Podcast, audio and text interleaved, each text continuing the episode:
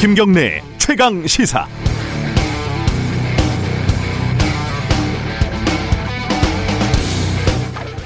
이게 처음부터 좀 의문이었습니다. 그 코로나 상황이 심각해지면 정부는 집합 금지 명령으로 가게 문을 닫게 하죠. 감염병의 예방 및 관리에 관한 법률에 따른 것입니다. 세입자는 장사를 아예 못해도 월세는 내야 합니다. 이건 정부도 손을 못 댑니다. 월세는 사인 간의 계약인데 여기에 정부가 개입하면 재산권을 침해하고 시장을 교란한다는 거죠. 그런데 반대로 세입자 입장에서 보면요. 사인 간의 그 신성한 계약으로 그 가게를 점유하고 사용할 권리를 산 거잖아요. 정부는 공동체의 안전을 위해서 그 권리를 일방적으로 제한할 수 있고 시장을 규제를 합니다. 그런데 왜 임대인의 권리는 털끝만큼도 제한할 수 없는 걸까요? 뭐 당장 임대인들도 힘들다고 합니다. 대표적으로 뭐 건물 살 때 받은 대출금 이자 이것도 갚아야 한다는 거고요. 그런데 자영업자들의 대출도 380조입니다. 임대인들의 이자만 많고 중요한 게 아니라는 거죠. 정치권에서 임대료 감면 문제에 대해서 논의를 시작을 했습니다.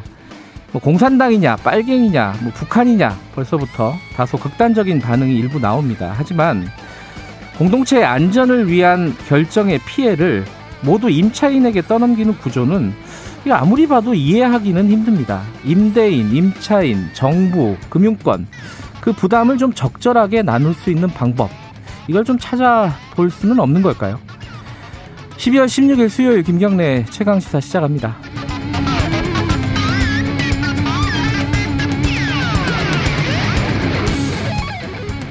김경래 최강 시사는 유튜브 라이브 열려 있습니다. 실시간 방송 보실 수 있고요. 샵 9730으로 문자 기다립니다. 짧은 건 50원, 긴 건 100원이고요. 스마트폰 콩 이용하시면 무료로 참여하실 수 있습니다. 오늘 뭐 어쩔 수 없이 어, 윤석열 총장 징계와 관련된 얘기를 좀 중심으로 다룰 수밖에 없겠죠. 어, 1부에서는 국민의힘 김기현 의원 연결 예정돼 있고요. 2부에서는 열린민주당 최강욱 대표 만나봅니다.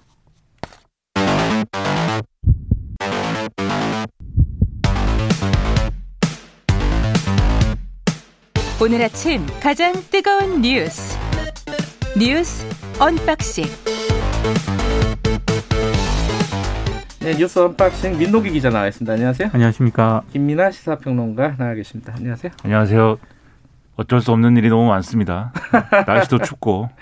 오늘이 아마 제일 춥다는 것 같기도 아, 하고요. 진짜 춥더라고요. 네. 네. 정말 춥습니다. 긴장하셔야 됩니다. 진짜 이렇게 추운데 새벽 4시 넘어서 발표가 났어요. 징계 결과가. 그죠? 네. 그러게요. 그때까지 기자들이 기다리고 징계위원들도 뭐 그때까지 토론을 했다는 건데. 그렇죠. 뭐 어찌됐든 뭐 다들 고생하셨습니다. 내용 좀 정리를 해보죠. 어, 오늘 새벽에 나, 저도 이제 아침에 일어나자마자 뉴스부터 이렇게 봤더니 징계 2개월로 결정이 됐다. 근데 딱 먼저 드는 생각이 야, 정직 2개월이면 이게 많은 거야, 적은 거야, 이거 어떻게 되는 거야, 뭐 이 생각부터 먼저 들더라고요, 그죠? 보통 뭐 해임, 음. 정직 6개월 이 정도 되면은 중징계라는 이 느낌이 있다고 하는데 보통 통상적으로 정직 6개월이면은 어 이제 해임에 준하는 그렇죠. 징계다 이렇게 네. 생각을 하죠. 근데 정직 2개월은 제가 봤을 때도 이걸 중징계로 봐야 되나 경징계로 봐야 되나 굉장히 해석이 다양할 수밖에 없는 그런 상황인 것 같아요. 통상적으로는 중징계죠. 그렇죠. 어 이제 정직부터는 중징계로 보는 경우가 많고 일반적인 회사나 뭐 이런 데서 봤을 네. 때 감봉도 중징계로 보는 쪽도 있고. 근데 이제 이건 사안이 좀 다르기 때문에 그렇습니다. 어쨌든 정직 2개월이 나왔습니다. 정직은 말씀하신 대로 중징계죠. 음. 그런데 이제 그게 약간 김새는 듯한 느낌이 드는 것은 네. 워낙 추미애 장관이 이 징계 청구를 할때 더 이상 검찰총장의 직무를 수행할 수 없을 정도의 중대한 혐의이다. 음. 이런 방식으로 이 징계 내용들을 설명을 했기 때문에 네. 그거에 비하면 이제 최근에 이제 정직 3개월설 이런 것들이 나오면서 아, 아 이게 좀 김이 좀 빠진다라는 느낌이었는데 여기다 한 번 더 이제 징, 징계가 이제 정직 2개월이 되니까 네. 좀더 이제 야 이거는 상당히 약해졌다. 이제 이런 느낌이 이제 오는 거죠. 저도 그래서 추미애 장관이 직무 배제하고 징계 청구할 때 워딩을 찾아보니까 직무를 수행하는 것이 더 이상 용납될 수 없다. 이렇게 그렇죠. 판단한다고 얘기를 했다 했거든요. 네. 이제 직무를 수행할 수 없는 게 이제 2개월로 이제 결론이 난 건데. 자, 일단은 내용을 보면은 그, 어, 징계 청구를 할 때 여섯 가지 혐의를 걸었잖아요. 네. 그 중에 어떤 것들이 인정이 된 겁니까? 그러니까 어떤 것들이 인정이 됐다라고 하는 부분은 예. 지금 언론 보도가 안 나오고 있고요. 일단 정한중 한국 그 외대 법학 전문대학원 위원장이요? 위원장인데 예. 직무대행이죠. 예. 여섯 개 혐의 가운데 네 개가 인정이 됐고 양형 토론이 이어졌다. 음. 이렇게 입장을 밝혔거든요. 네. 아마 지금쯤이면 그네 개가 뭔지가 나오지 않았을까 그러니까 제가 대략 보니까 이제 관측들이 네. 나오고 있는 거죠. 네. 네. 근데 요 내용 보도 내용들은 어떻게 나오고 있냐면 네. 일단 징계 사유가 인정된 것은 주요 사건 재판부 분석 문건의 작성 및 배포 이게 이제 그렇죠. 판사 사찰 의혹이죠. 예, 예. 그다음에 어, 채널 A 사건 관련 감찰 방해 그리고 음. 채널 A 사건 관련 수사 방해 그리고 정치적 중립에 관한 부적절한 언행 의 언행 등의 이제 위신 송상 이건 이제 징계 사유가 인정됐다고 결정했다 이렇게 얘기를 하고 있는 거고요. 네. 그 다음에 언론사 사주와의 부적절한 교류, 그 다음에 감찰에 관한 협조 의무 위반 이거는 징계 사유는 있지만 징계 사유로 삼는 것은 아니다. 그러니까 즉 불문이다. 예? 징계 사유는 있지만 징계 사유로 삼지 이해를 못 그게 이제 불문입니다. 불문이라는 음. 이제 결정 내용이 있는데 그리고 채널 A 사건 감찰 관련 정보 유출하고 네. 한명숙 전 총리 사건 감찰 관련 감찰 방해는 증거 부족으로 무혐의다. 음. 보도가 이렇게 나오고 있습니다. 네. 시간이 많이 걸렸다는 거는 일단 뭐 위원회 내부에서 지금 네 명이었죠. 네, 네 명이었습니다. 네. 위원들이 네 명이었는데 네 명이 어, 생각들이 조금씩 달랐다라는 걸 얘기하겠죠, 아무래도. 그러니까 양형 토론, 양형을 어떻게 할 것인가를 두고 토론이 굉장히 길어졌다라고 하니까요. 중징계, 그러니까 정직이냐 이런 거를 두고 굉장히 좀 길게 논의를 했던 것 같아요. 그러니까 이게 기본적으로 이제 네 명의 어떤 만장일치의 견해를 이끌어내는 게 이제 핵심이었던 것 같고 그래서 뭐 네명 네 중에 세 명이 뭐 동의해서 뭐 결정했다 이런 거는 이제 피하려고 하다 보니까 그렇죠. 이제 좀 논의가 길어졌을 것이고 네. 그럼 이제 여기서 이제 좀 어, 의문인 것은 지금 이제 징계 이 징계 그 정직 2개월 2개월이 나왔는데 예. 이게 이제 결정을 할 때 보면은 가장 이제 센 거서부터 이제 과반을 모아가는 결정을 하지 않습니까? 예. 그런데 그게 이제 계속 이제 단계가 낮아져서 징계 2개월에 이르러서 이제 과반이 모아졌다는 거잖아요. 그런 얘기, 그런 걸 결정하는데 오래 걸렸다는 얘기는 네. 이네 명 중에 한 명이 더 낮은 징계 수위를 요구한 것이 있든지 음. 아니면 이 징계 2개월을 고집한 사람을 더 높은 징계 수위로 동의할 수 있도록 설득을 하다가 그게 무산된 것인지 둘 중에 하나다 이렇게 음. 봐야 되겠죠. 2개월을 결정을 한 거는 어 여러 가지 이제 해석인데 네. 왜 2개월 결정이 나왔을까? 어 어떻게들 해석들 하고 있습니까? 그러니까 뭐 언론 보도겠지만은 언론 보도도 그렇고 예전에 그 뭐 해고라든가 예. 해임과 관련해서 이게 소송 같은 거를 이제 취재를 하게 되면은요. 예.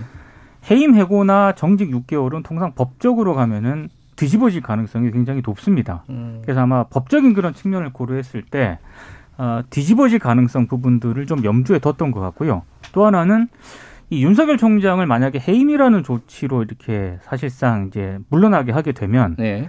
어, 일종의 그 이건 이제 해석인데 정말 네. 순교자 이미지를 만들 수 있다. 그래서 음. 어 뭐 야권의 어떤 대선 주자로 급부상하게 만드는 지금 여론 조사도 만만치 않게 지지율이 나오고 있기 때문에 네. 그런 거를 좀 염두에 둬서 정직 2개월로 좀 수위를 낮춘 것 아니냐. 이거 어디까지나 해석입니다. 그러니까 이게 법적 대응이 아마 핵심일 거라고 보는 건데요. 뭐이 네. 행정 소송 자체의 이제 뭐 결과는 그렇다 쳐도 그건 이제 시간이 오래 걸리니까 예. 이제 윤석열 총장이 결과에 대해서 계속 부당하다고 주장하면서 집행정지 신청도 할 것인데 네. 예를 들면 집행정지 신청이 인용돼 버리면 이건 상당 상당한 엄청난 타격이 오는 거 아니겠습니까? 정권 네. 입장에서는.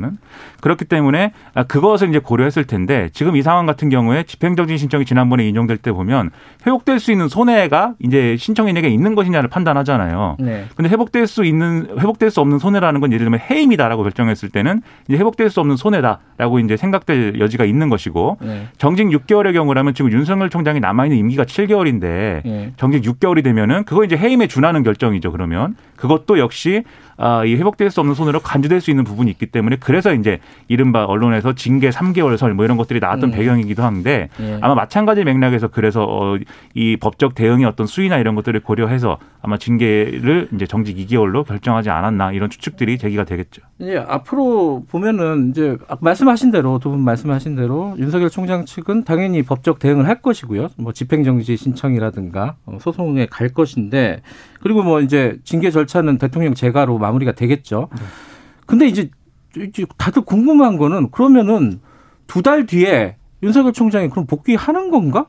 하는 거죠? 이거 어떻게 되는 거예요? 논리적으로 보면 당연히 이제 정직 기간 동안 예. 월급이 나오지 않고 이 직무에서 손을 떼야 되는 것이, 것이고 예. 이게 지나면 당연히 이제 복귀를 하는 거죠. 예. 다만 이제 그 상황을 이제 좀 어, 워낙 이제 윤석열 총장이 모든 걸 잘못하고 보고 있는 음. 잘못하고 있다고 보고 있는 이 여당 입장에서는 정부 여당 입장에서는 좀 보기 어려울 것이고 그렇기 때문에 아마 당신은 징계를 당했는데 음. 지금 징계를 이렇게 받고도 검찰총장직을 유지하는 그런 사례가 어디 있느냐 음. 이런 논리로 아마 자진 사 퇴를 강하게 주장할 걸로 보이고요. 네. 근데 자진 사퇴를 안 하겠죠. 법적 대응을 할 건데 윤석열 총장은. 네. 그럼 이제 그 이후에 이제 완력을 동원하지 않겠느냐 뭐 이런 얘기들을 하는 건데 이건 이제 추정과 뭐 해석인 건데요. 네. 여기서 완력이라는 거는 일단 이 정직이 되면 검찰총장을 직무대행을 차장 검사가 해야 됩니다. 대검 차장 검사가. 네. 근데 대검 차장이 지난번에 윤석열 총장은 죄가 없다고 뭐 이렇게 읍소를 하고 네. 이래가지고 지금 약간 뭐 어, 눈밖에 났다 이렇게 되고 있는 거 아니에요?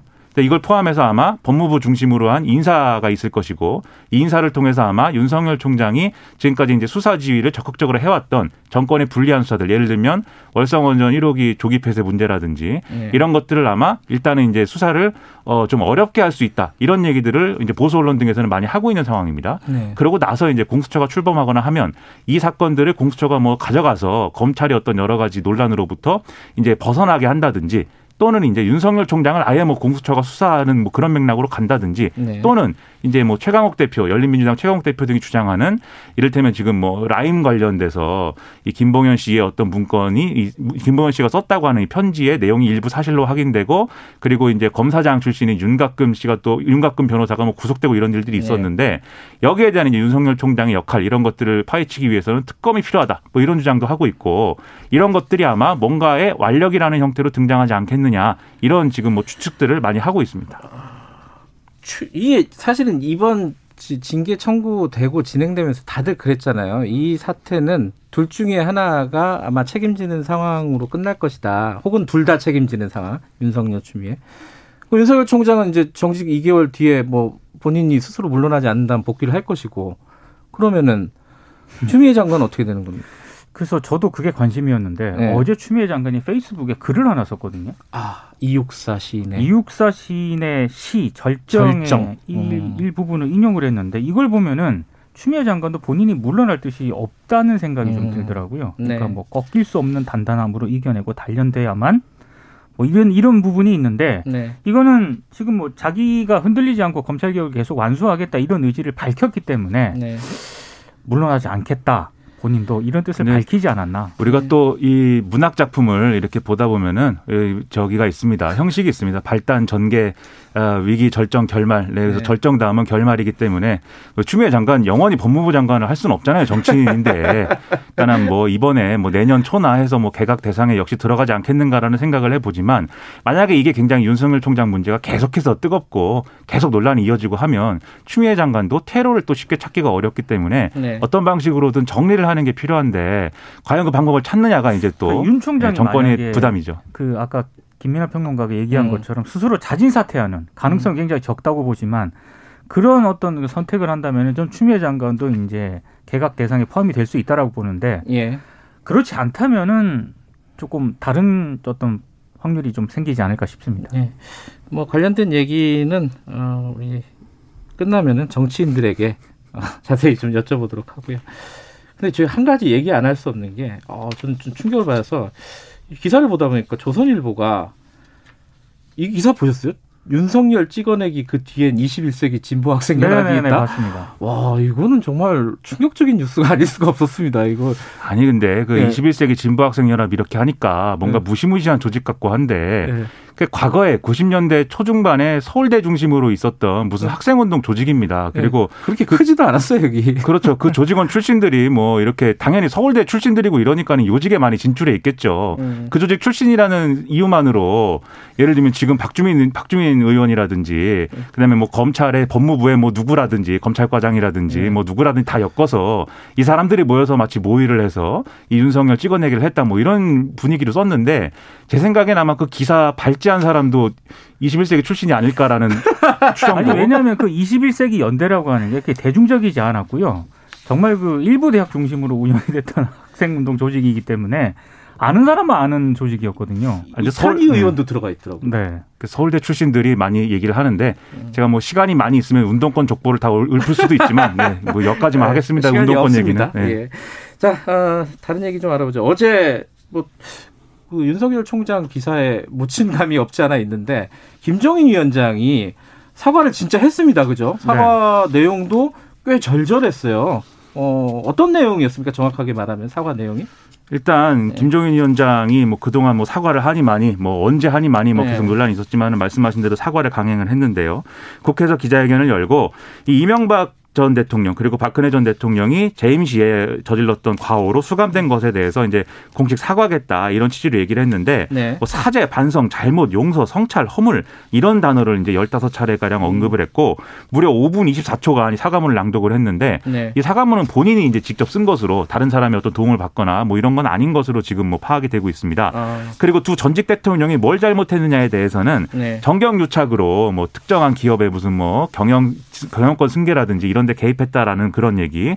그다음에 이제 국정을 농단했다. 이 얘기를 이제 얘기를 하면서 어 우리는 정당을 뿌리부터 다시 만드는 인적 쇄신을 통해서 거듭날 것이다라고 얘기를 했고요. 네. 그리고 여기를 넘어서서 전직 대통령들 이 두 명 말고도 그 역대 모든 대통령들 있지 않습니까? 끝이 좋지 않았던 네. 그 모든 대통령에 대해서도 사과를 뭔가 했기 때문에 할 수 있는 사과는 하여튼 다 했다. 이렇게 볼 수 있는 뭐 그런 내용이었습니다. 음, 그러니까 우리나라 정치 전반을 사과했다는 그렇죠. 느낌도 좀 들고요. 네, 스케일이 대단히 컸습니다. 네. 근데 이제 지금 당내 그러니까 국민의힘 당내 분위기는 긍정적인 쪽이 좀 많은 것 같기도 하고 어떻습니까? 그러니까 전반적으로는 좀 긍정적인 평가를 하고 있더라고요. 뭐 네. 김기현 의원, 정진석 의원, 초선 김병우 의원 모두 이제 잘했다라는 그런 평가를 음. 하고 있는데 다만 그 친박계 있지 않습니까? 네. 대표적인 이제 서병수 의원 같은 경우에는 아니 사과할 게 있다면 입법태로 막아내지 못한 것에 대해서 통렬한 참회를 했어야 되지 음. 무슨 사과냐 이런 식으로 이제 비판을 했는데 서병수 의원 같은 경우에는 부산시장 지금 출마를 하려고 하고 있죠. 하고 있기 때문에 네. 좀 그런 부분을 좀 염두에 둔 것으로 보이고요. 뭐 아무튼 지금 친박계 쪽에서는 굉장히 반발하는 그런 분위기입니다.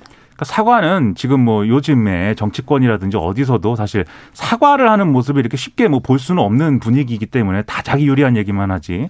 그런 점에서 사과를 한 것은 저는 의미가 있다고 생각을 하고요. 다만 음. 이제 민주당도 그렇고 다른 야당들이 하는 얘기는 이게 실천으로 이어져야 된다. 네. 그래서 곧 당무감사 결과 이런 것들이 발표가 되면서 인적 쇄신 얘기가 나올 거거든요. 국민의힘에서. 네. 그게 어떻게 되느냐 이런 것들을 같이 지켜봐야 될 필요가 있을 것 같습니다.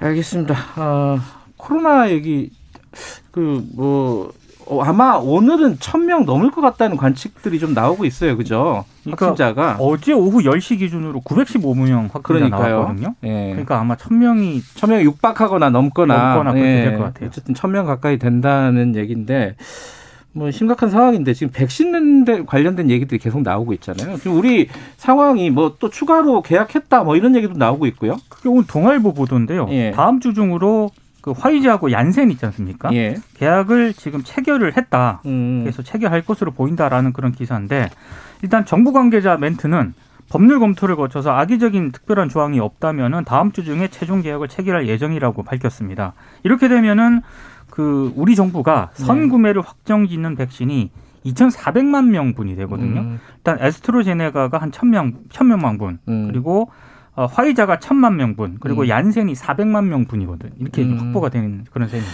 모더나가 아직 연락이 없다는 거죠. 그죠? 아직 최종 계약서를 음. 보내오지 않고 있다고 합니다. 알겠습니다. 여기까지 듣죠. 두 분 고맙습니다. 고맙습니다. 고맙습니다. 민동기 기자 김민아 시사평론가였습니다. 지금 시각은 7시 38분입니다.